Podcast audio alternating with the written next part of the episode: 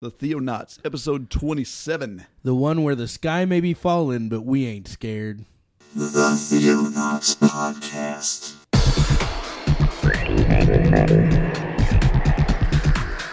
Christian news from around the globe. In the beginning, God created the heaven and the earth.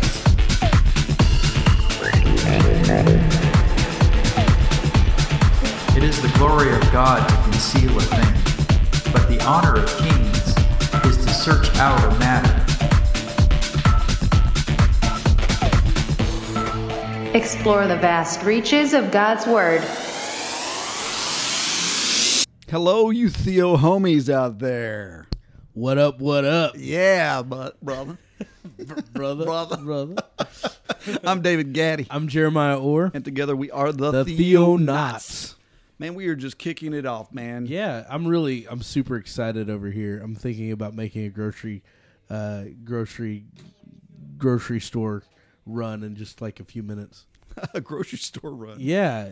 Surge is back. I just saw it on the web. I'm like, you remember that drink? That was like the greatest drink of all time. I don't know if it was the greatest drink of all time. It was really good and green, I believe. Which that adds awesome. To it. Yeah, that makes it great. Anyways, that's neither here nor there. How's your week, David? Oh man, it's good. I've been like all tense, I don't know if I've been sleeping wrong or whatever, but man, today I went and I had a deep tissue massage. Ooh, yeah, a shiatsu. Yeah, well, I don't know about that. I don't know what that is. I found out if you go to the massage school, the institute. Oh yeah, you can get for a lot cheaper. It's like half of what a normal massage is. That's awesome. Because they're just kids. I mean, they're students or whatever. But hopefully they don't break your back or anything. I don't know. I think I got some bruises, man. This chick, she was like planting her elbow into me. This is deep tissue. I've never had that before, and so it was painful. Wow. That's but it feels really good now. So that's good. That's like me whenever I was in college, man. I couldn't afford a haircut. So I'd go to the cosmetology school. Right. Yeah, same deal, man. That's brilliant. I walked out of there looking like Eddie Munster a couple times, but it was worth it. It's totally worth it. So, yeah. Anyway. So, yeah, that and, man, we've got the new equipment. We're tweaking it. Yeah, it's fun. We had some level issues last week. Right. And I'm hoping we get some of that squared away this time. If you thought I was breathing into your ear last week, blame David. It was more like spitting all over my ear. Suffering thuckatash. So what about you? How's everything going? I'm pretty good, man. Let's see. It was my wife's birthday yesterday. Yay. I took her out. Happy birthday. Yeah, happy birthday. So I took her out to our favorite steakhouse, and I got me a 20-ounce steak, and oh my goodness. Wow. Went home and just laid lethargically around. Yeah, I don't even know if I could put away a 20-ounce steak or not. Dude, I threw her down. It was hardcore. Well, I walked in there, and I'm like, I've never had one of those bone-in 20-ounce steaks. It's sitting there right in the window when you walk in, you're like, I gotta have me that thing. Right. So I'm like, you know what? This is gonna be it. It's a special occasion. Happy birthday, honey. I'm gonna eat a steak. And so I did. Cool. Yeah, it was really good. That's awesome. Yeah, now I feel like a fat American, but whatever. Well, that's going to go well with our it is, isn't it? Our little discussion today. That's great. It's great. So I don't have a lot of feedback or anything, but I will mention that we're still having some good Twitter conversations with our friend Saruman out there. Oh yeah, and I had asked him because we were talking about the silly voices, right? And I'd ask him because his avatar is Saruman. Yeah, I was like, well, how about Hobbit accents? Would that be that'd be overly bad? And so here's his response to that. Check this out. Awesome. He says Hobbit accents are fine, but it's hard to make anyone sound so ignorant. Maybe babble about food, drink, and smoking pipe weed. So you asked for it. There might be some weed smoking stuff happening. I don't know. Oh, dude, I totally want to do a Gandalf the Grey impersonation now. So, but yeah, that's really all the all the feedback I got. Keep it coming there. That's right. Saruman. My sister-in-law actually called me, and she said, dude, I'm listening to your she's trying to go really slow.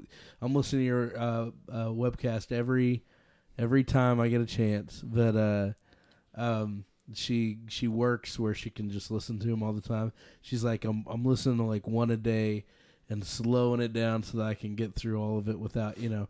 And she's like, it's really awesome. So good job, and thanks for doing it. And then my brother-in-law sent me an email and corrected me on where I was totally wrong with Adrian Peterson and some stuff. But I've got to look into that, and I'll bring that to the floor probably next week.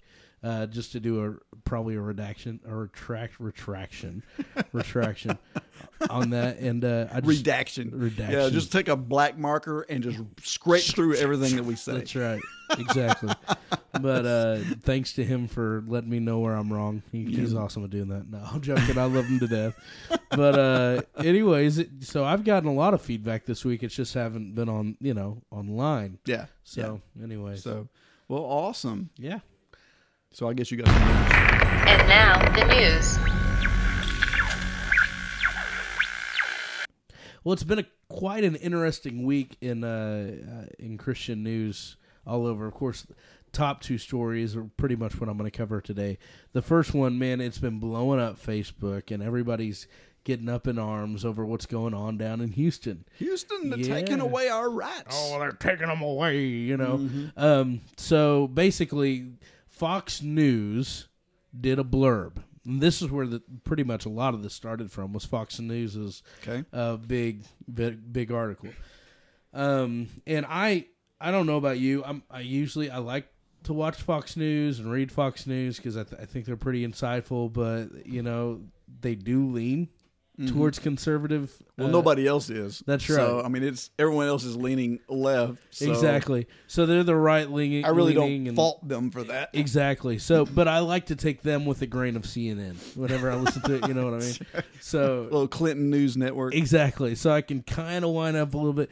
Anyway, so Fox News put out this article, City of Houston demands pastor to turn over sermons. And basically what it says is this. The city of Houston has issued subpoenas demanding a group of pastors turn over any sermons dealing with homosexuality, gender identity, or Anise Parker, the city's first openly lesbian mayor.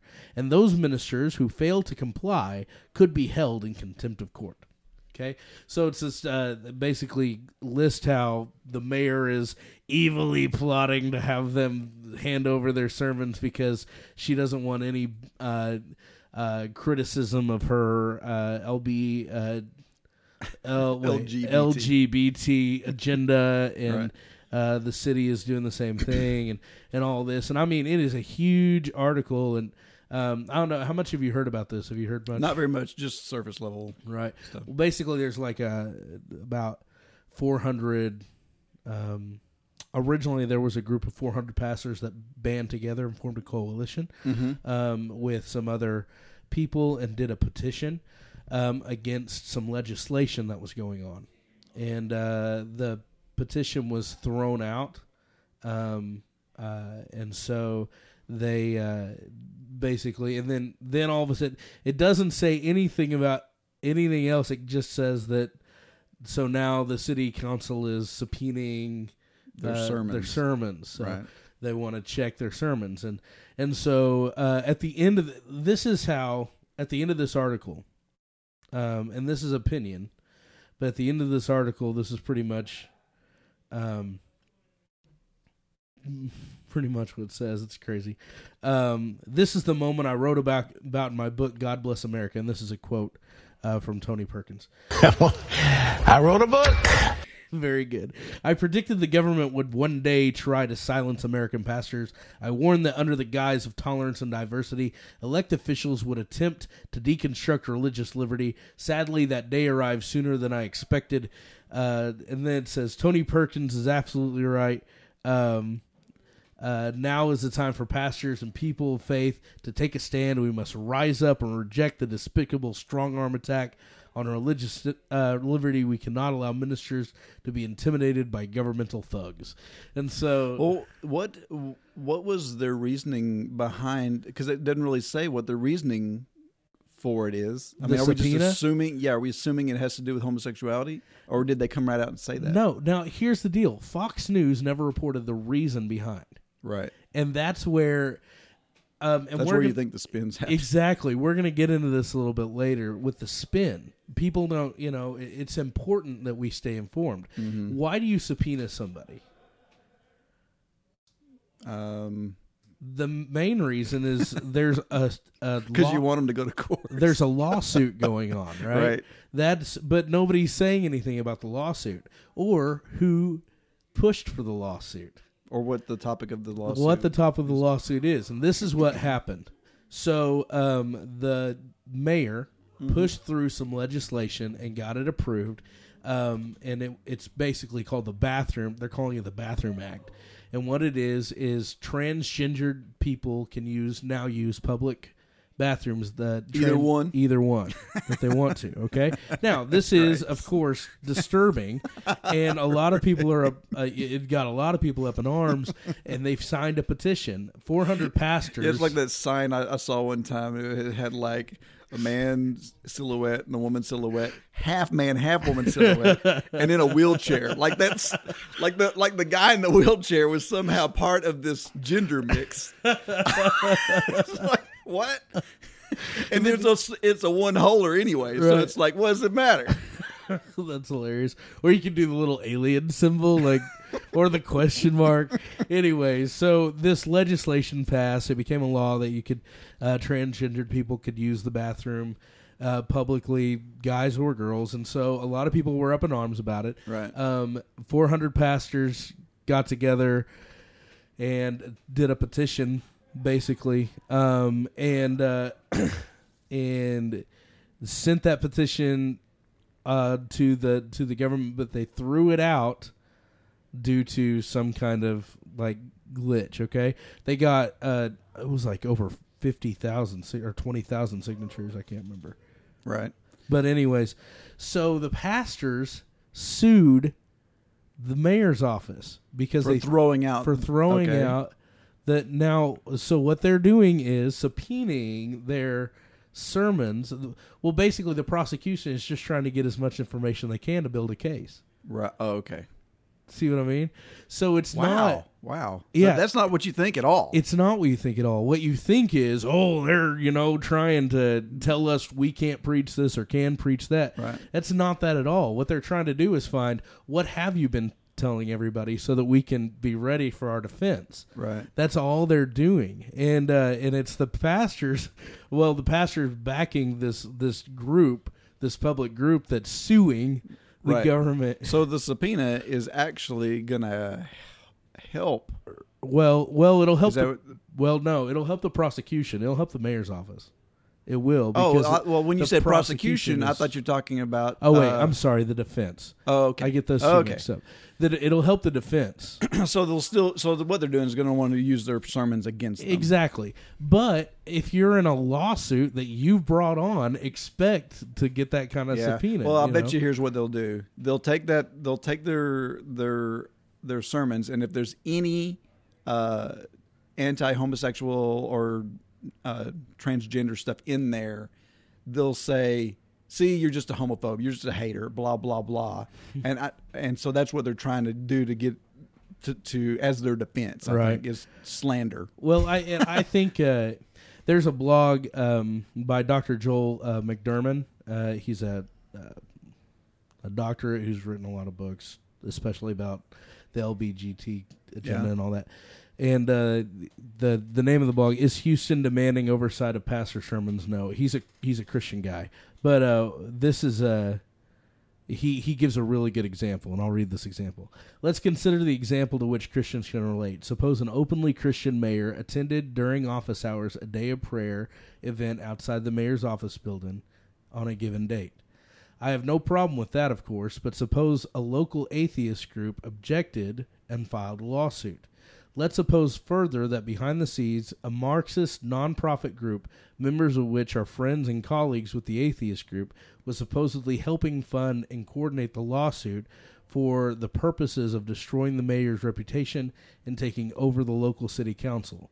Yet the Marxist group is not a party to the suit. Would the mayor, now a defendant under fire, be legally interested in the communications taking place between those groups? Could those correspondence and even group speeches be relevant to the case? Yeah. Oh, see, that's a stretch. Well, but that's basically what's happened on either side. Yeah, so, I see what he's saying, but I think that's a lot of presumption. That we're just interested in the communication going back and forth between them. Right. And, you know, there is, I mean, it's shady to begin with that you would subpoena it. But you have to look at all sides of that equation. I think they know what they're going to find. Right. They're going to find that they say preaching against. Right. Yeah. So, I mean, they know that that's what they're after. Right. So basically, I mean, if I were a pastor in this place, number one, I wouldn't conceal what I've been preaching. I would be openly, no, it's right here. I'll show it to you. No problem. Here it is. Right. Now, here's the deal. This is not going against my First Amendment right at all. But the minute you tell me that I can't preach that, right, that's the minute it's going to go against my First Amendment right. So these pastors, I believe personally, and again, I don't believe Christians should get all up in arms. I saw like, I can't tell you how many. Yeah, there's been a lot of it. Oh, yeah. People have been, this is outrage and this is against the First Amendment. It's not actually against the First Amendment. They've been subpoenaed because they started a lawsuit. So anyway, so I just think it's really interesting how we get news, and we got to be really careful. And I'm guilty as everybody else. We have to be really careful on how they spin things because it's always, you know, a spin move. Anyways, the other news article I have, or news that's going on right now, is Pastor Mark Driscoll did go ahead and step down. He resigned from Mars Hill Church, and there are a lot of people that are happy about it, and a lot of people that are extremely sad. I just think it's a. So he just permanently stepped down. Yeah, he's permanently done. On Tuesday, October 14th, Pastor Mark Driscoll submitted his resignation as an elder and lead pastor of Mars Hill Church. The Board of Overseers has accepted that resignation and has moved forward with planning for pastoral transition, recognizing the challenge of such task in a church that has only known one pastor since its founding. And then they say, we ask for prayer for the journey ahead. So Mark made a public statement citing family, and then the issue that the past workers have brought up against him, and then his struggle with... well, that past is never going to go away. No, it's not. And as long as people are willing to drag up things that are 15 years old, how do you go forward? Right. Because that could always come back up. Exactly. You know, and the truth is... I'm sorry. I was touching my... What's that? I was scrolling my article. This technology. And I don't know what I'm doing. Well, anyways, you know, it's sad. And honestly, did he make a ton of mistakes? Yeah, he made a ton of mistakes. His leadership style was extremely brash. He, you know, he demeaned people that were working with him. He focused on his brand. He had a very strong personality. He does. And so, but at the same time, you cannot refute the fact that as of 2013, he had the third fastest growing church in the United States, that people were and one positive, coming to know Christ. Another positive thing that, I mean, the things I saw coming from Mark Driscoll were, it was about relationship and not about ritual. That was like, he was so big on that in his presentations that, you know, talking about real topics from the pulpit. It would get him in trouble because they were topics that generally have been off limit from the pulpit because some might see the topics as offensive, you know, talking about sexual things, pornography and stuff like that. And he would just use brash language around that stuff, but he had a brash audience that he was trying to reach to. Yeah. So. It was a different culture. Mm-hmm. And so he focused, one of the things I will always learn from Mark Driscoll, I will always remember and use in my ministry is content. We're talking like he's dead. Right. We're talking like he said, I know. Like it's a memorial. It's just, it's really hard. You know what I remember about Mark Driscoll? He was such a loving guy.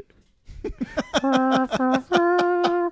No, I'm sure he'll go on and serve in some form or fashion. 18 years he was the head pastor of Mars Hill Church. Pretty amazing. But I always remember him teaching content versus context. Mm-hmm. Being able to work within your context and teach true content. Right. And that, that always helped me. But anyway, so that's what I have in the news this week. Awesome.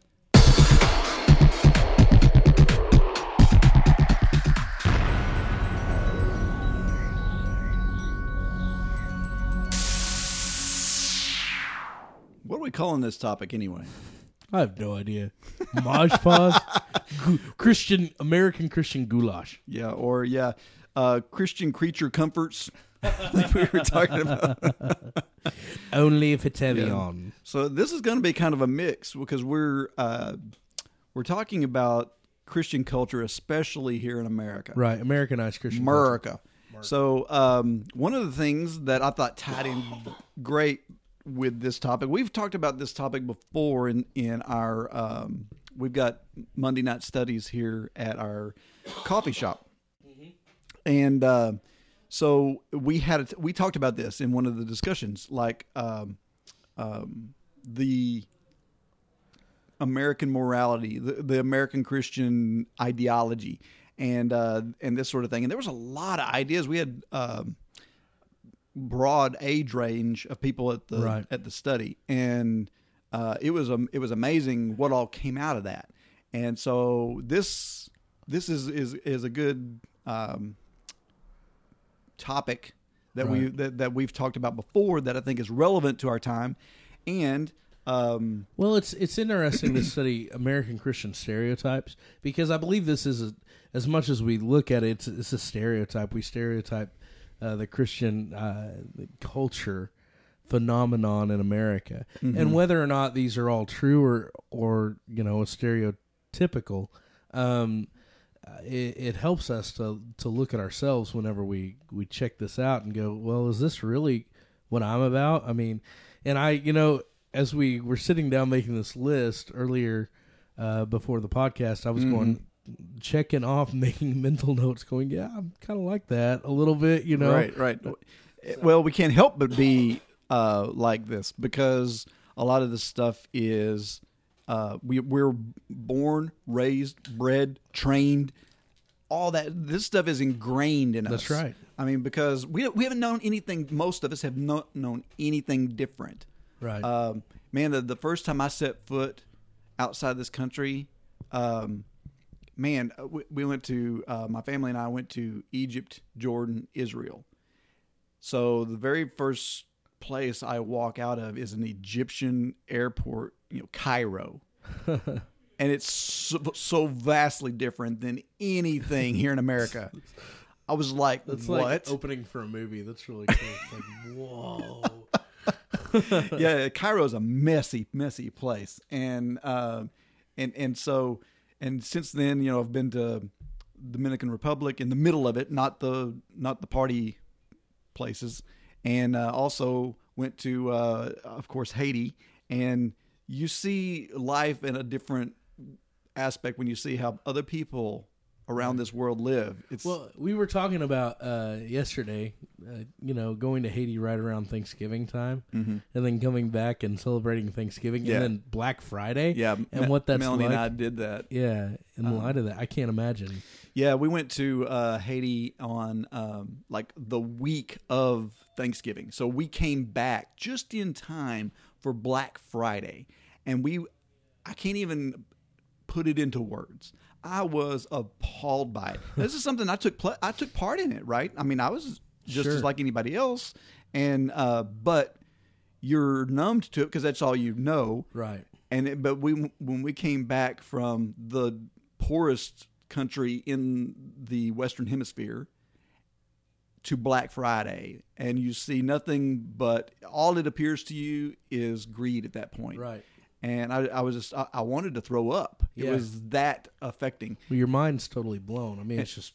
And so what other things are we conditioning ourselves to? Sure. And so one of the things that I wanted to bring up here was another piece of feedback that I saved to this because it's going to fit into what we're talking about. And in fact, our first little bullet point here, it'll talk a little bit to that. So this is from my son-in-law Stephen, who was on the show early on. I mean, he was at episode 3 or something. Yeah, yeah, he was early on. He guest host with us. Anyway, he sent us a suggestion via Facebook. Right, and here's what he says. He says, the question I'd like to hear your thoughts on.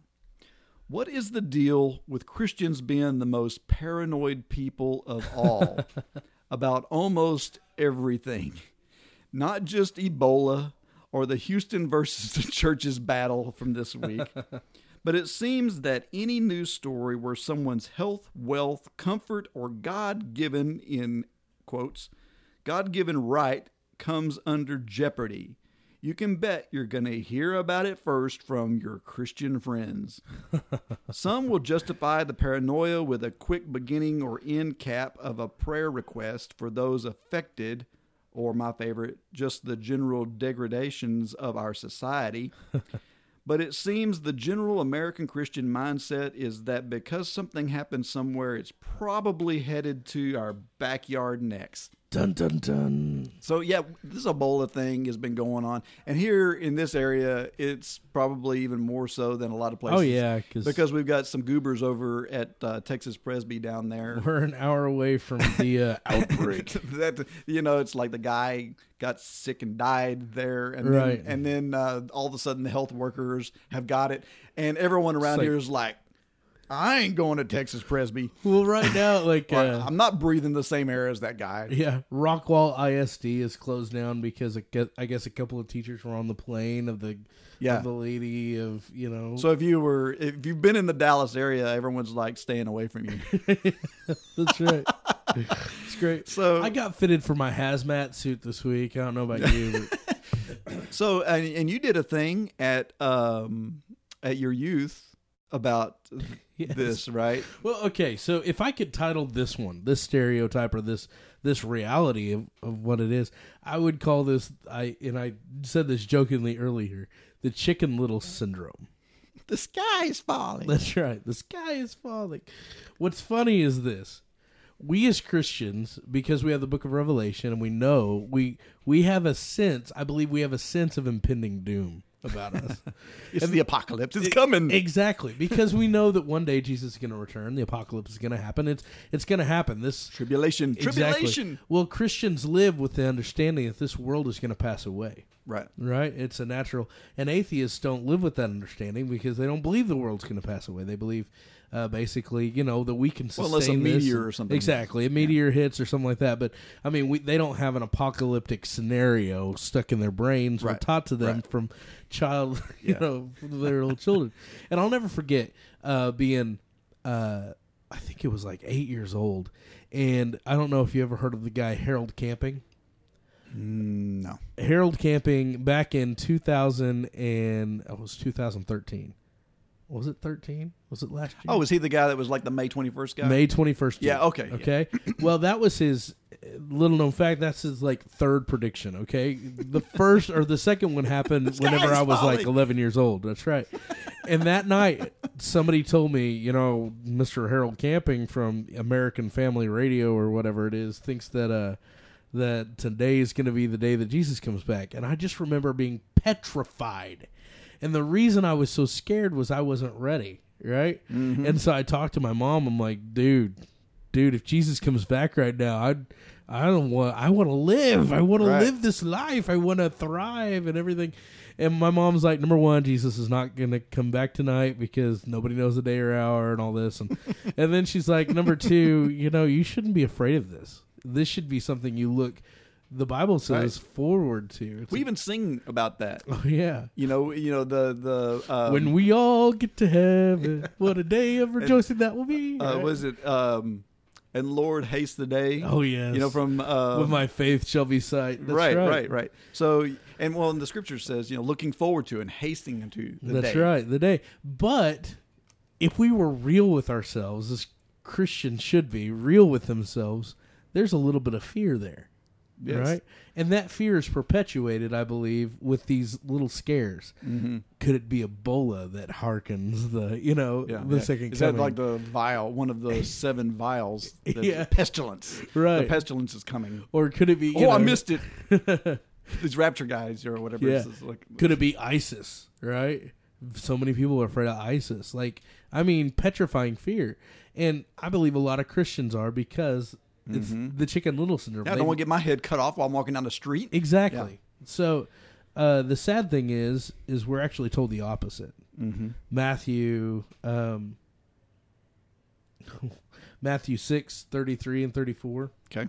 Let me pull that up real quick. Okay. Well, while you're doing that one, there's another one too.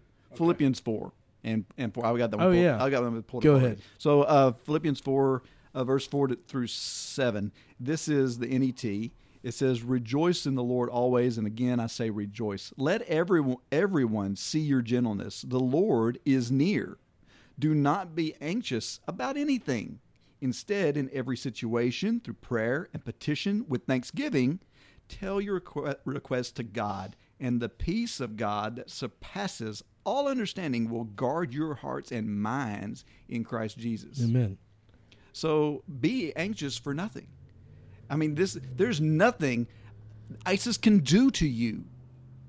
Think about that. There's nothing they can do. You are in God's hands. So, sure, even if your head gets cut off, right, it'll be a pleasant experience when it's all said and done. Well, I love what Martin Luther writes in "A Mighty Fortress Is Our God." You know that great, powerful hymn. Mm-hmm. He says, "Let goods and kindred go, this mortal life also, the body they may kill.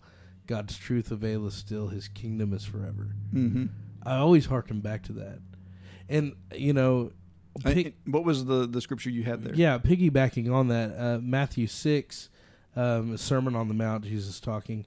In 34, he says, "Therefore do not be anxious about tomorrow, for tomorrow will be anxious for itself. Sufficient is the day for its own trouble." Mm-hmm. So we have this thing that says, don't be anxious about tomorrow. Worry about the needs you have on hand right now. In other words, be smart about what you're doing. So don't run into the Ebola place and go, all right, I'm not afraid. Yeah, this isn't telling you to go handle snakes. That's right. What it is telling you to do is to be smart. And then it says, therefore, don't be... We have to look back at what it's there for. Mm-hmm. In verse 33, it says, "But seek first the kingdom of God and his righteousness, and all these things will be added unto you." Right. Or if we are focused on one goal, which is the kingdom of God and his righteousness. Which isn't necessarily heaven. Exactly. It just means... The kingdom. Right. If we're being focused in his service. That's right. Then everything is taken care of. Mm-hmm. We don't have to fear for anything. But, we like to look at these scenarios and be afraid. Well, and, something that ties into a little bit to this, and this will probably be one of those things that carries on all throughout what we're talking about today, is this idea that everyone's afraid we're going to lose our God-given rights, as Stephen put it.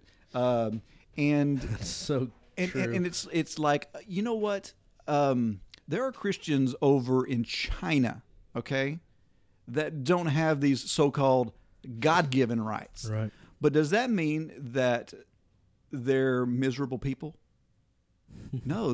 In fact, Christianity has always flourished and thrived under persecution. That's right. And yet we seem to have this mindset that it must be. We must be free to do this. We have to. God wants us to be able to worship Him without fear of man. I hear these same little quotes all the time in prayers and stuff. It's like, thank you for not being molested by men. That we can come together and worship without fear of mankind.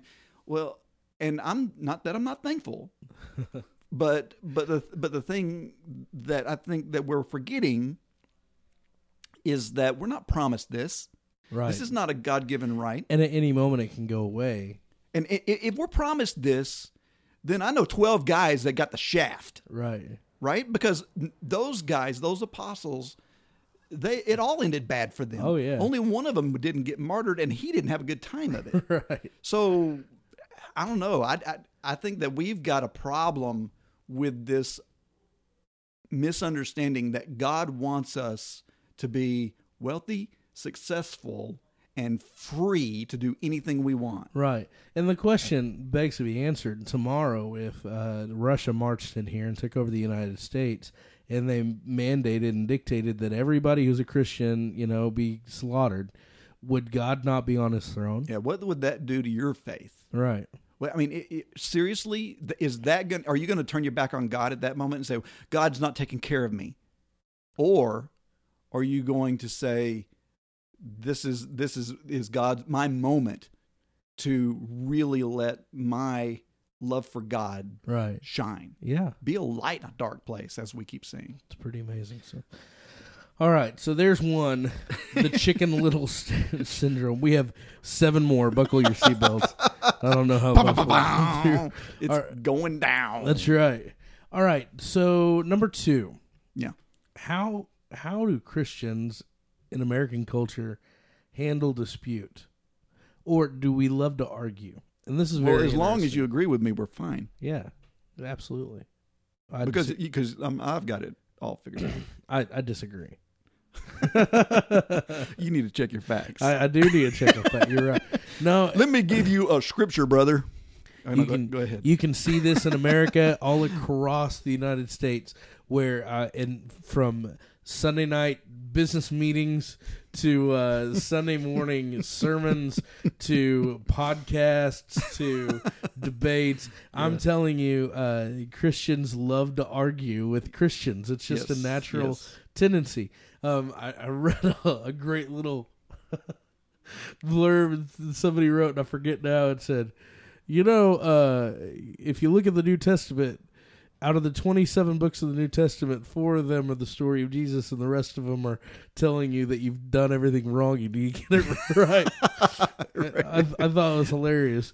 But, it's almost like we're founded on dispute. So how do we handle, what do we do for Christian dispute?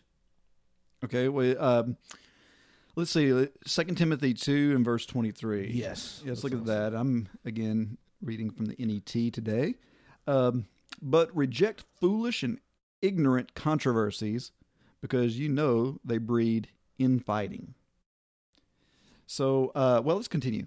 And the Lord's slave must not engage in heated disputes, but be kind toward all, an apt teacher, patient, correcting opponents with gentleness. Perhaps God will grant them repentance and the knowledge of the truth, and they will come to their senses and escape the devil's trap, where they are held captive to do his will. Okay, so the first thing we need to notice here is it's not telling you to run away from all the arguments. It's not telling you to do that. It's telling you to flee, if you look up to verse 22, flee youthful passions and pursue righteousness, faith, love, and peace, along with those who call on the Lord from a pure heart. And then it says, have nothing to do with foolish or ignorant controversies. Right. Whenever I was whenever I first started out in ministry when I was in my 20s, dude, there were times where I would just love to sit down with other college kids and have stupid arguments. And it would get to where, I'd get red-faced and dogmatic about my point. Right. And ridiculous, to be honest with you. And you think about, that's almost a natural tendency of the youthful person. Yes. To be dogmatic about things. Well, and not just the youthful person, though. I mean, yes, that's true. But you would think that as we matured... You would think, wouldn't you? But no, there's a lot of things that it's a passionate practice Christianity, right? Right, absolutely. It started with the Passion. Right, and it's supposed to be, you're supposed to give your all to it. I mean, if there's anything more passionate. So it only stands to reason we're gonna disagree on stuff and disagree passionately about stuff. Here's something that I think that we can learn from Jesus. Did ignorant people talk to Jesus? I mean, all the time. Yeah. And what did they wanted to do is trap him, right? Right. They always were trying to get him hung up on his own arguments. Right. And I love the way Jesus always handled these things. He never, I mean, he didn't raise his voice until Matthew 23, I think. You know, he probably lost it to that point. But up until that point, he was very gentle with the people who were opposing him. Sure. And what did he always do? He presented them with questions. Right. And that's one thing that we don't really do in this culture. But back then, it was part of the culture of the rabbis and the Jews of that day. Sure. Like when you learned under a rabbi, it wasn't like what we do. We go to school. The teacher sits up there and pontificates, and everyone writes down their notes, and then they're quizzed on it. Right.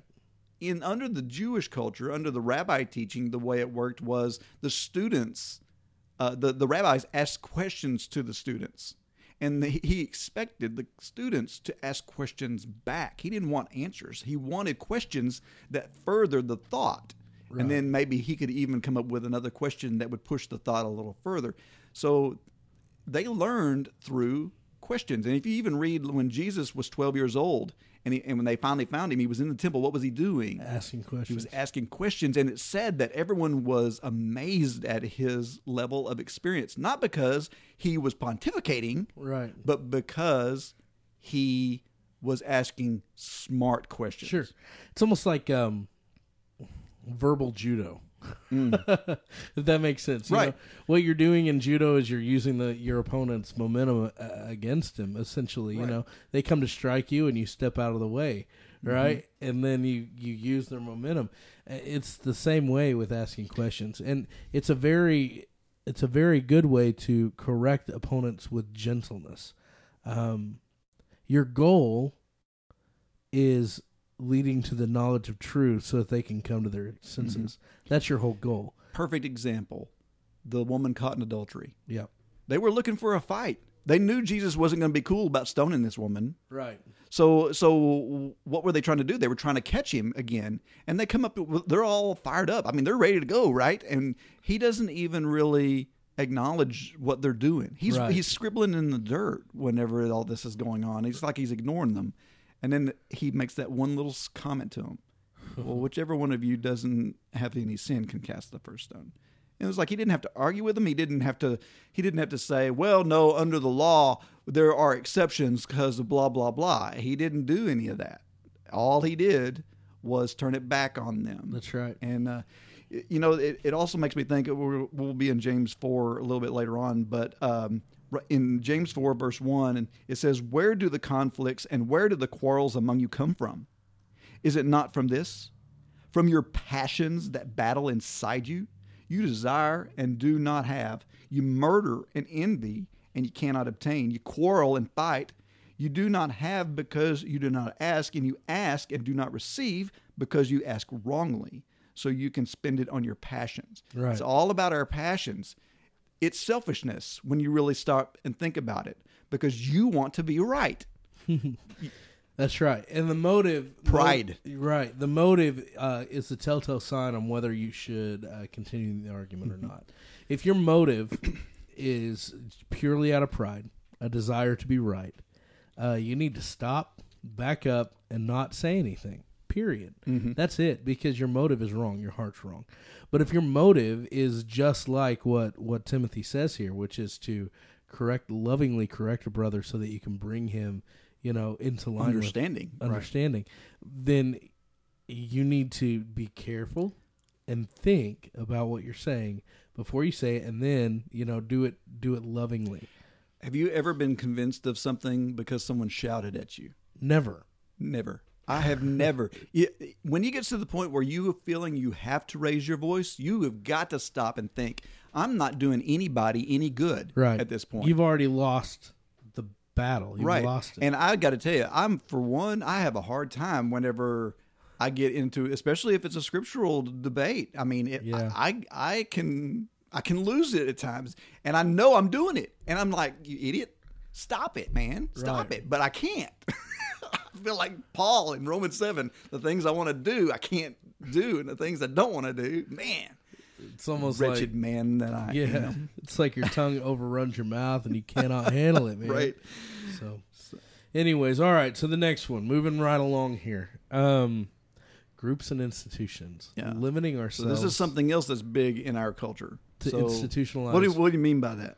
Well, I belong to the First Baptist Church, right? And I only give to the church. I don't give to anybody else. To my church, I gave it the office. That's right. I only believe in missions if they're sanctioned through my denomination. I only, participate with my denomination. So, basically, we've incorporated. Yes, we've incorporated Christianity. That's right. We're segmented in different corporations. Well, to the point that we are registering our institutions with the state government so that we can be tax exempt. Exactly. And not that that's bad. I've got one of those. But you've got to look at it. Well, look at it this way: are you a Ford man or a Chevy man? Me, I'm a Chevy man. All right, you're a Chevy man. Well, I'm a Ford man. And at some point, if my Ford ever doesn't feel right, I'm going to go test the waters and check out the Chevy. I might become a Dodge man or a Chrysler man or whatever. And we are, especially here in Texas, we are loyal to our auto brand, right? And our football teams. That's right. I'm an OU do or die Sooner, right? And that's it. That is my team. I belong to that team. No other team can be as good as my team. Except for the Texas Longhorns. Well, but not right now. Yeah, especially since we beat them last week. Hey, we're sorry. You know, we're in a rebuilding phase. Off gotta be topic. Cool. Okay, so continue. Anyways, we treat our church like that. So many times. Yes. Are you a Catholic man? Are you Protestant? Are you Methodist? Or are you over there with them Pentecostals? Are you over here with the Church of Christ? Are you over here with the Baptists? Or where are you? And my brand. This is my brand. And I'll tell you what. I might, if I ever get uncomfortable, I might go test drive that other. Well, and here's another thing that we do is we throw blankets over. I mean, let's go back to the car thing, for example. Is a Mustang the same thing as a Ford F-150? No. There's a huge difference between those two vehicles. That's right. However, they're both Fords. Right. We look at some institution and we go, I know what those people over there believe, and that's wrong. They don't believe and so what you've done is you've just blanketed individuals with your argument because of an institution that they are affiliated with. Well, and this fits into Christian labeling. We get into labeling in our society so much. And they're basically almost the exact same thing. Branding, labeling, so it's two sides of the same coin. Right. We like our institution, and then we label everything else. Well, I'm a Mac guy. I'm going to tell you that I don't like Windows. Right. We do this about everything. Exactly. It's just a corporate. It's a corporate American mindset that we put onto our Christianity, right? And it's a really sad thing. And this is where it gets sad. Whenever I say that I can't go on a mission trip with you because it would cross the corporate lines. Yeah, who does that hurt? Does it hurt me? No, it hurts the people that we could be. Right, it hurts the mission field. To. That's right. And so.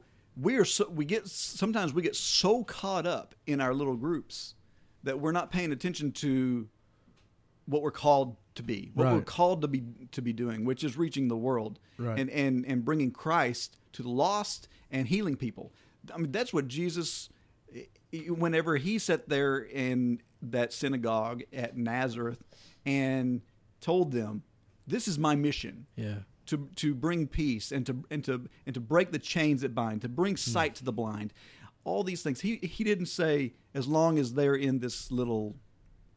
Sadducees, or as long as they're not Pharisees, right. Or as long as they're. I mean, he didn't do that at all, and this bled over. This is nothing new. They had a hard time with this. The Galatians, they had a really hard time. Oh yeah, because I was going to bring up early Christian institutions. You have the Hellenistic Christians, mm-hmm. right, mm-hmm. who were Greek in essence, trying to convert. And what do the Jewish Christians do? Oh, you gotta become a circumcised person, and you gotta adhere to this. Like, I ain't doing that. Yeah, exactly. It's like, what's wrong with you? So what do? They segment each other. Mm-hmm. And okay, so I'll witness over here, and you go do your thing over here, and we won't have any unity. We won't have any connectedness. Right. And look at how adamant Paul was in the Galatian letter about that. He was like, I withstood Peter to his face in front of everybody because he was wrong about this thing. Yeah, and because he was choosing to not eat with the Gentiles. Sure. And a good scripture for both of these is, of course, comes from 1 Corinthians, 1 Corinthians chapter 3. And we can go, for when one says, I follow Paul, and another, I follow Apollos, are you not being merely human? But what then is Apollos? What is Paul? Servants through whom you believed, as the Lord assigned to each. I planted, Apollos watered, but God gave the growth. So neither he who plants nor he who waters is anything, but only God who gives the growth. He who plants and he who waters are one, and each will receive his wages according to his labor. For we are God's fellow workers. You are God's field, God's building. Mm-hmm. The point in this is that we are working. We're on the same team. Right. Quit institutionalizing yourself. Right. And I mean, if you want to form a little group to go do this task, that's one thing. But don't get so hung up on it that you have ostracized yourself from the support that others can provide. Right. And, Ephesians 4, first few verses there, says, I, therefore, the prisoner of the Lord, urge you to live worthily of the calling which you have been called, with all humility and gentleness, with patience, bearing with one another in love, making every effort to keep the unity of the Spirit in the bond of peace. There is one body, one Spirit, just as you were called to the one hope of your calling, one Lord, one faith, one baptism, one God and Father of all, who is over all, through all, and in you all. And of course, Amen. We have echoed and trumpeted this issue of unity. That's what is preached here. He's not saying find the right one. He's saying you are one. So quit breaking off into divisions. Amen. All right, so moving right along here. This one's really interesting. What else are we doing in our culture? Well, and this might bleed in a little bit to an episode down the road, but I'll just say the title because I think it's great: Online Faith versus Home Faith, or Genuine. Okay. Faith. Genuine faith of the believer. So. And we all do this. I'm very guilty of this.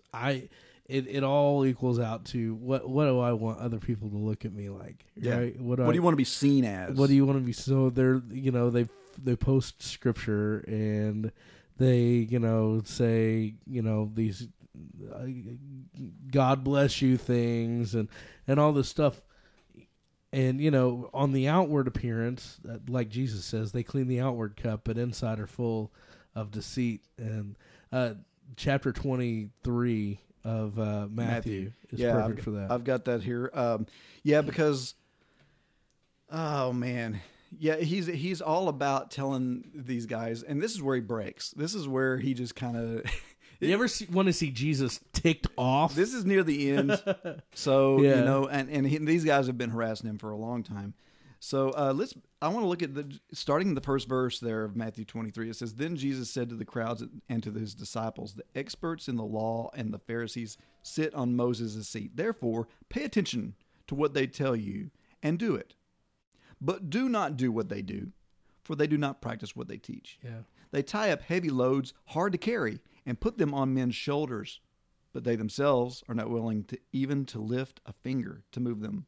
They do all their deeds to be seen by people, for they make their phylacteries, which is the borders of their garments, wide, and their tassels long.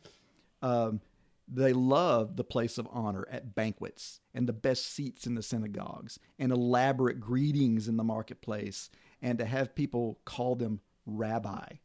Of course, then he goes on to say, don't be called rabbi. Come on.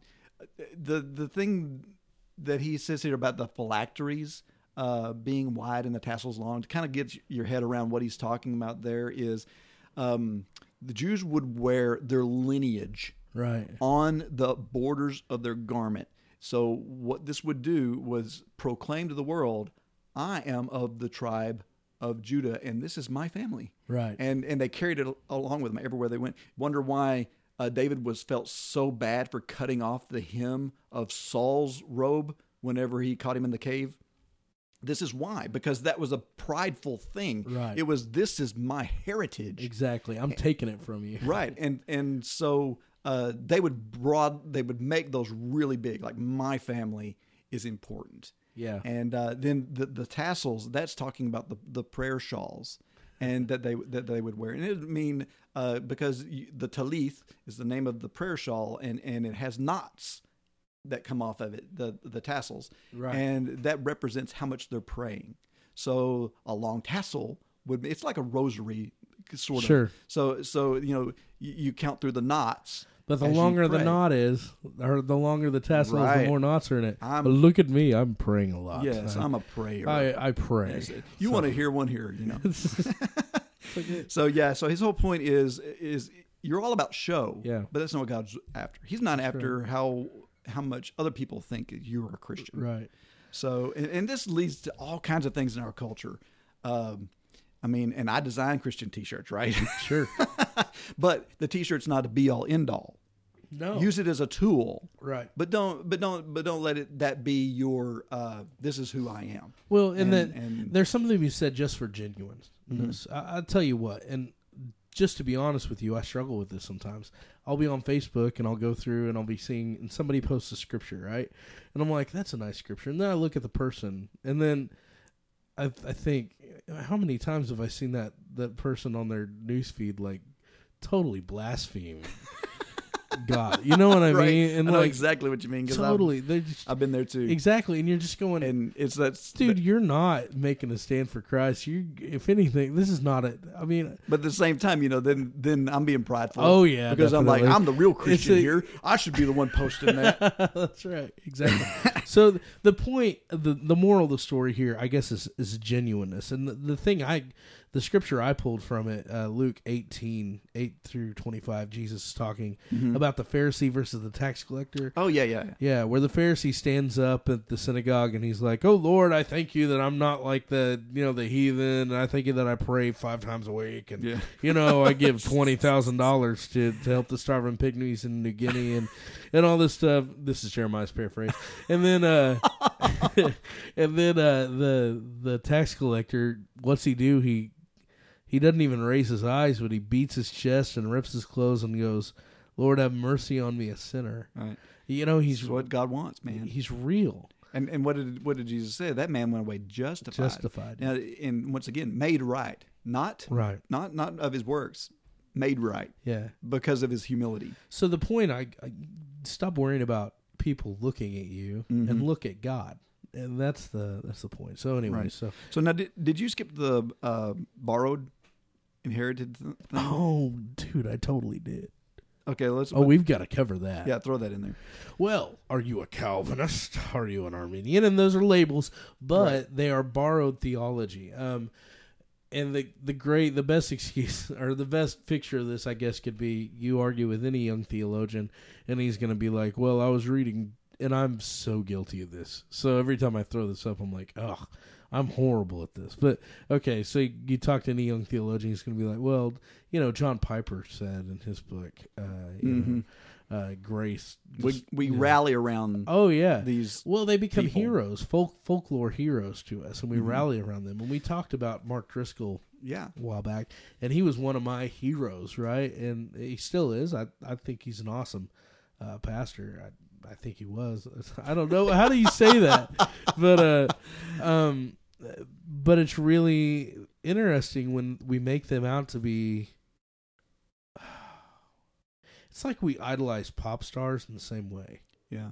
But you know, in addition to just, you know, of lifting somebody else up, what we're also doing is we're taking somebody else's thoughts, someone else's study, and we're going, you know what? I agree with that guy. And then we set back because we're satisfied with our belief, instead of developing your own understanding through your own study. Right. And you know, what did Luke say about those guys there in Berea? Be a Berean. Yeah. They studied the word to see if it was true. He said they just didn't take it for granted that what we said was ultimate truth. They went and they researched it to see if there was something to this. Right. And he called them noble as a result of that. And that's our charge to you as listeners also, is that don't say, well, David and Jeremiah said blah, blah, blah, because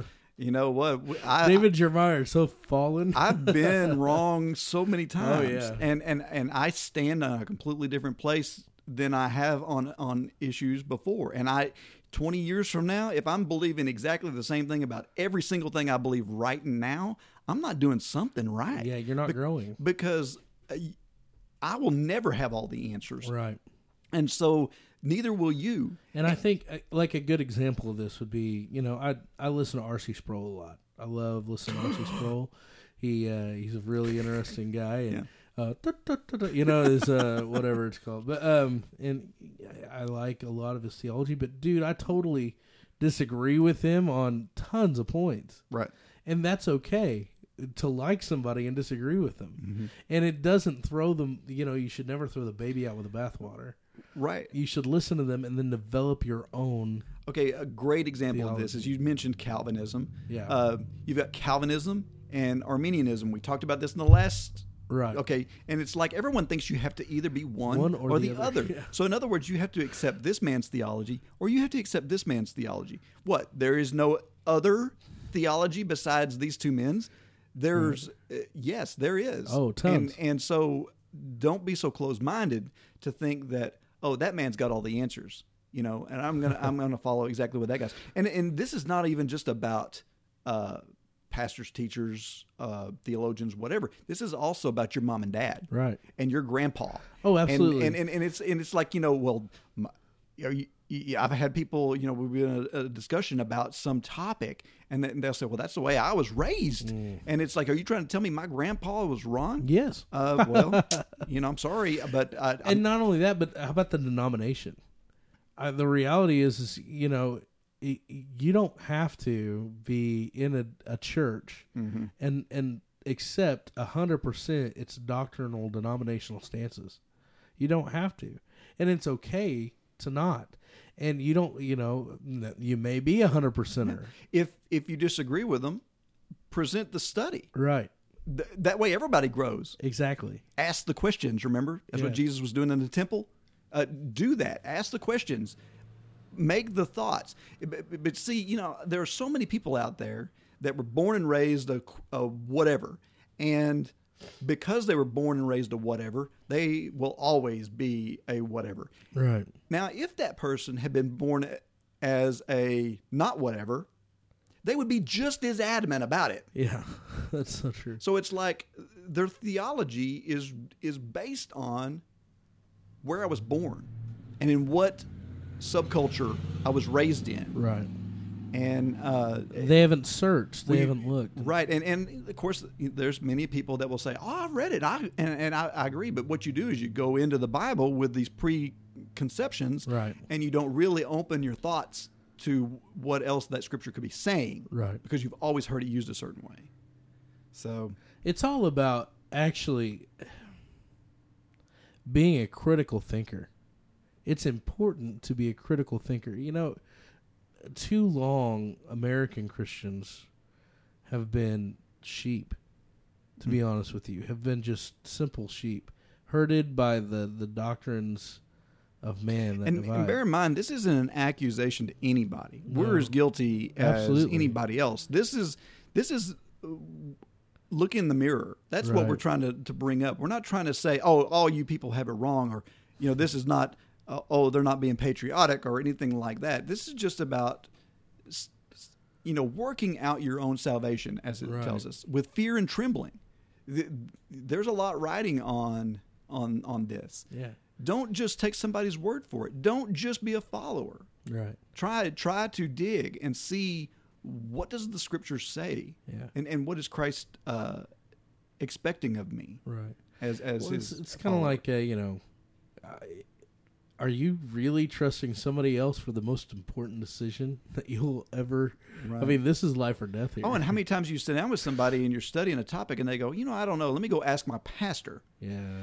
There's nothing wrong with having leadership, but when you get to the point to where you have to rely on a man to provide you the answers before you can reason, right? Then there's something wrong, right? That you have to do a little self-evaluation, and I think that far too many times we've been very milky, very shallow. Oh yeah.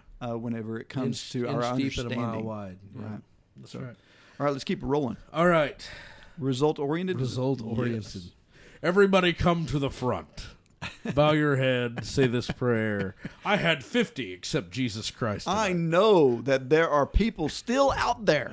We are on the edge of your seat.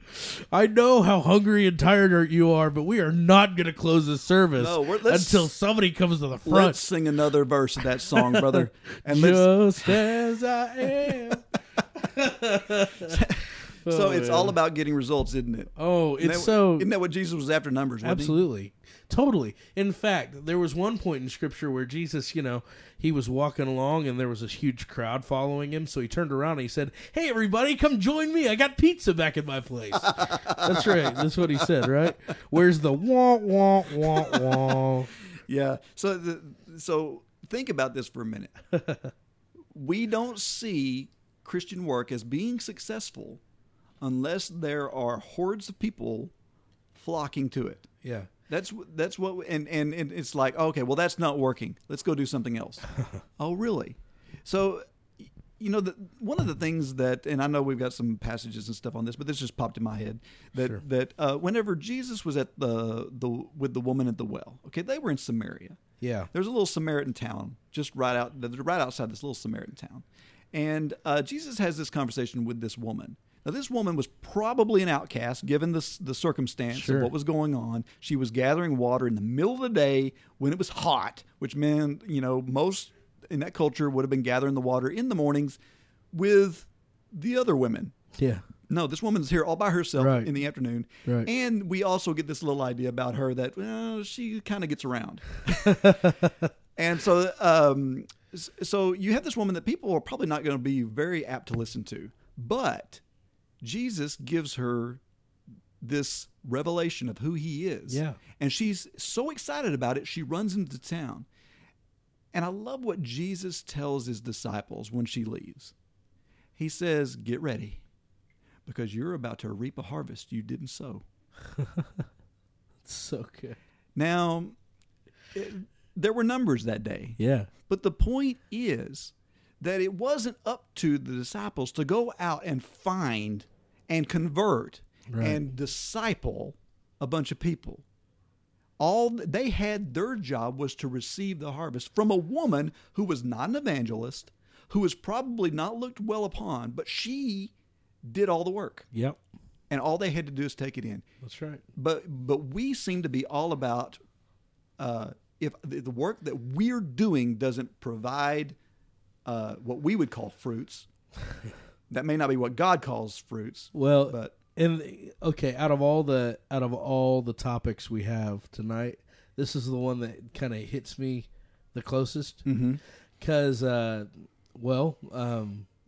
a pastor, it's almost like my job's dependent on bringing them kids. Right? Right. That's a mentality that some people. Now, my church is really awesome, and they don't have that mentality. But there's a mentality out there that goes, you know, if you don't have consistently 30 kids every Wednesday night, then your youth group is a failure. Yeah, you're not doing something right. Now, it doesn't matter if I have, you know, three kids surrender the ministry and are, you know, walking daily and, you know, striving. You know, I only have three of them, whereas this, you know, youth ministry down the street has like 50 kids coming to their Wednesday nights, right. You know, and they're all playing around and having fun. So what's going on? This is a corporate mindset. Oh yeah, this is what we're doing. We have been once again indoctrinated by our secular world in how we measure success. It's all done with graphs and charts. That's right. Right. How many baptisms have we had? Well, the Southern Baptist denomination, and this is literally like I was in a meeting. Yeah, you got to keep track of that. That's those. Right. And we've fallen 5% in the past 5 years in our baptism, so we're doing something wrong. Right. But it doesn't show how many missionaries we're sending out or anything like that. It's all about. And baptism. I don't know. Have you read Radical by David Platt? I have the book. I've read a lot of it. He touches on this. He starts out, he's talking about like he's sitting there before an Easter service about ready to give a, is that? Well, no, what I was thinking of is in more terms of how he was talking about how we were after numbers, but Jesus wasn't after numbers. Right. Absolutely. That Jesus was after radical followers. Exactly. And that's what the call of the book is for you to be a radical, not crazy for your love for God. And it drives everything. So, like for example, when Jesus would tell people things like, unless you eat my flesh and drink my blood, you can have no part of me. Right. Now it's talking to 4,000, 5,000 people. The disciples were probably covering their face going, oh no, Jesus, don't. Not that speech. Don't talk about cannibalism. This is going to drive people crazy. It's going to drive them away. And it did. It drove people away because he knew that the people that were not interested in the bread of life would leave because of that. And he wanted to weed it out. He wanted the people who wanted to follow. Right. Well, you have the story of the rich young ruler where he says, unless you give everything away, you are not going to come follow me. And I imagine the disciples were again, oh, don't tell him that. It's like, he's got money, Jesus. Right. He could really help us. Doing? He could fund all kinds of mission work. Exactly. Then, you do have that actual story I was talking about earlier where Jesus does turn around to everybody following him and basically says, if anybody here doesn't deny their father and hate their mother, they have no part of me. I would just love to see what the disciples' reaction to these type of things are because it wasn't good. They were probably like, what did you just say?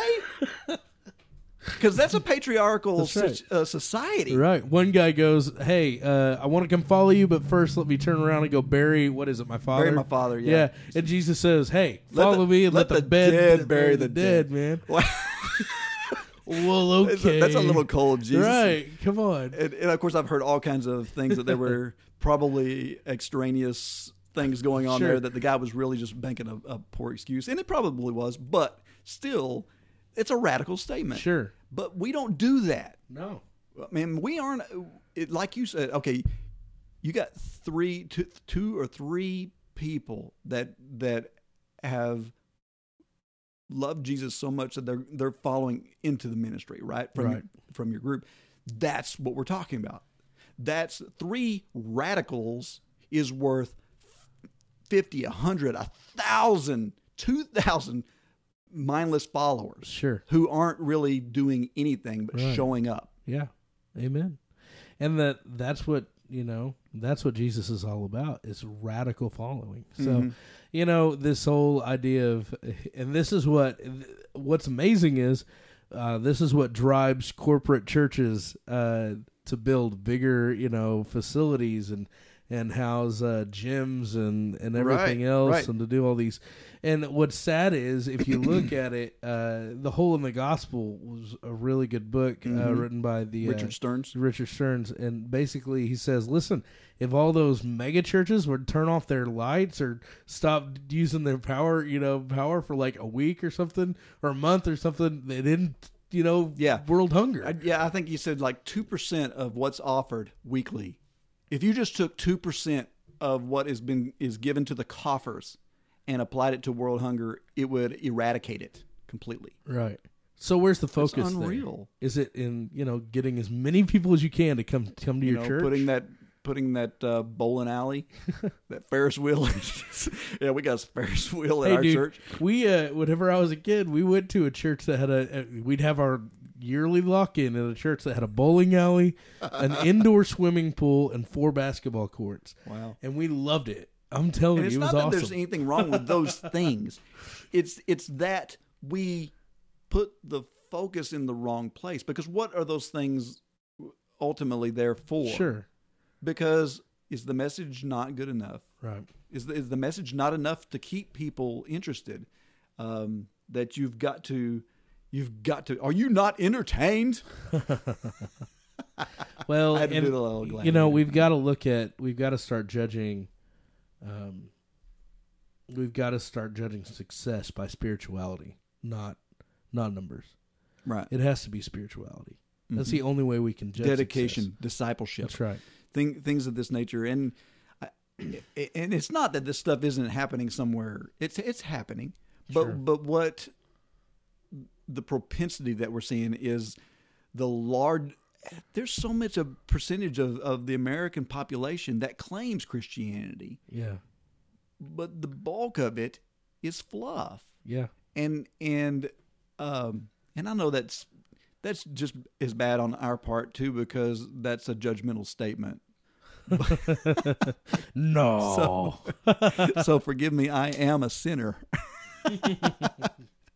But what we're after is not like be like us. It's about, why don't we all do a little self-examination, right, and determine, are we really following Christ, or are we following after a culture of Christianity? Yeah. And that brings us actually to our last one, which is entertainment, or this cultural idea of what do you call it? I guess it's entertainment Christianity. Mm-hmm. Mm-hmm. The Christian movies, the Christian books, Lifeway, Christian bookstores, right. All that. Christian music. I mean, we went through that particular discussion, but it seems like we have to insulate ourselves with certain types of. And here's the thing: I've always, been caught up in, because I like producing Christian things, because it's in my heart, right? Sure. Christian songs, Christian writings, Christian, that's just what my heart wants to produce. Right. So it's like, if you get to a point to where, like with the t-shirt thing where you're selling this stuff, it's like, there's a fine line there, because you almost feel like, oh man, I don't want to be like, this is all about money, but but in reality, a lot of this stuff is. I mean, a lot of people know the film that just came out, the Believe Me film, the guys are out there pretending to be Christian because they know it will sell, right? And they know that they can make a profit, sure, off of tugging on people's hearts about this nonprofit that didn't exist, right? and so yeah, so that tells you right there. I tell you what, a great story about this. I was about 4 years ago. I was sitting in a youth function of some sort with a bunch of youth pastors, and all of them had on, every single one of them had on a little black bracelet that said "I am second" on it. And mm-hmm. I'd never heard of the I am second movement. Now it's an awesome movement. It's a great thing. Yeah. But I'll tell you one thing.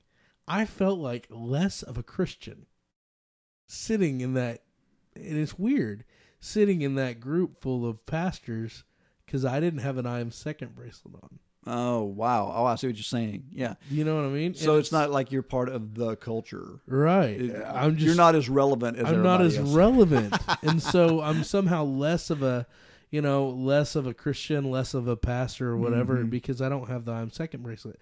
And I have a feeling that stigma, it really teaches you something. Where's your focus? Like, what's mm-hmm. it on? Is it on a piece of plastic that you're wearing around your arm to show everybody that you're a Christian, or is it, the fish sticker on the back of your car? Exactly. Yeah. So, well, interesting. Well, the one thing that I'd like to kind of close this on, and this is going to be You know, I don't want anybody to take any of this stuff wrong. And I know I've, you know, kind of crawfished a little on this, but this is about asking questions. Sure. That's, I mean, a little self-examination. Look around you. Look at your church. Look at where are we? What are we doing? Are we really in what Jesus's footsteps? Are we in sync with what Christianity is in Scripture? Right. And so I am torn personally as an American Christian. Yeah. And I'll explain why. Because there's two sides of this coin. There's patriotism. There's Christianity. Most people tend to think that they go together. And I don't know if they really do. And the reason why I say that is because going back to our very first point about this God-given right, the guys that wrote up the Constitution, the guys that started the revolution, all these guys that died for this freedom. And don't get me wrong, I am thankful for that because, man, I love my freedom just like everybody else does. But I also know through history that Christianity has always shined greater in the darkness whenever there was persecution. So I'm torn because it's like, do I want persecution?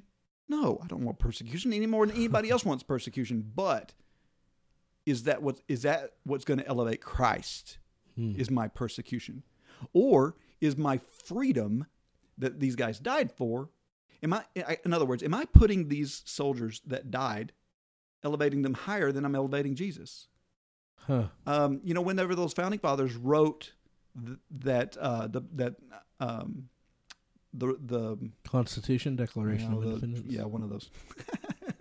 Certain inalienable rights that all men are created equal. Right. When they said that all men are created with these inalienable rights to life, liberty, and the pursuit of happiness. Thomas Jefferson. Stop and think about that. Were we given the right to physical life, physical liberty, or physical pursuit of happiness? I don't think that's a God-given right. I don't think any of those are. I think that the God-given right associated with those three things would be, as we had discussed before, spiritual life, spiritual liberty. Right. And that can happen through persecution. And spiritual pursuit of happiness that has nothing to do with the American dream. Yeah. And I think the American dream has been a damning thing to our faith, because I what we have done is we have let our patriotic drive, weaken our Christianity. That's right. Well, and it's like we've been sold a bill of goods here in America. And I agree with you, and then I think about this. I think about, all right, what is true life? What is true liberty? And what is true pursuit of happiness? True life can only be found in Jesus Christ. Amen. True liberty can only be found in Jesus Christ, and true happiness can only be found in Jesus Christ. Right. They can all be summed up with Jesus Christ, but what we've done in America is sold snake oil. The physical side of it. Yeah. God wants you to be free, right? He wants you to be happy, and and this leads into the what has become the prosperity gospel as well, which that's an American product. Sure. And I think that a lot of this conflict in me comes from having been to places that don't have life, liberty, and the pursuit of happiness. Instead, they've got death, slavery, and eternal gloom. Yeah. Right. But you know what? I see spiritual happiness in those people. Amen. I've met people that are just fine living in those conditions. Amen. Even though it may cost them their life. And so I'm not making any major statement here. I'm just asking the questions. Let us stop and think about where Christ is compared to where our patriotic duty is. And, again, like I said, I'm torn because I'm an American businessman. I own a business.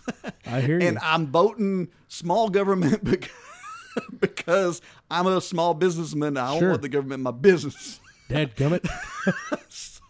So don't get me wrong. I'm all about it. It's just I'm torn because I see this other thing of Christ telling slaves, be content to be a slave.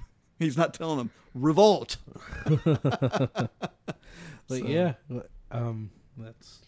That's a whole nother week. We should talk about that sometime. But, wow. Thanks a lot, Stephen, for getting that ball rolling. Yeah, dude. That's awesome. I think we covered quite a lot. So and we've gotten to where we're running long all the time. Are we running long? Yes, oh, no. So we better end this one. Yeah, so we're going to stop there. You guys, we love you. Keep listening. Right back. Let us know how we're doing. That's right. I know that that topics like today have got to produce some opinion. That's right. It's got to. So let us know. Good or bad. Tweet us at Theonautical. Call us. Yeah. What's the phone number? 972-885-7270. You can also get in touch with us through Facebook, Theonauts, facebook.com/Theonauts. You can get in touch to us through Instagram at Theonauts, or you can get in touch to us through the newsletter. GCTnetwork.com/newsletter. That's right. Yeah, see, Michael straightened me out. That's good. So, Jeremiah, thanks for being here. Hey, thanks, David. And God bless. This has been the Theonauts Podcast. Call us with your questions or comments at 972-885-7270. That's 972-885-7270. We'd love to hear from you. You are tuned in to the GCT Network. This is your Great Commission transmission at GCTnetwork.com.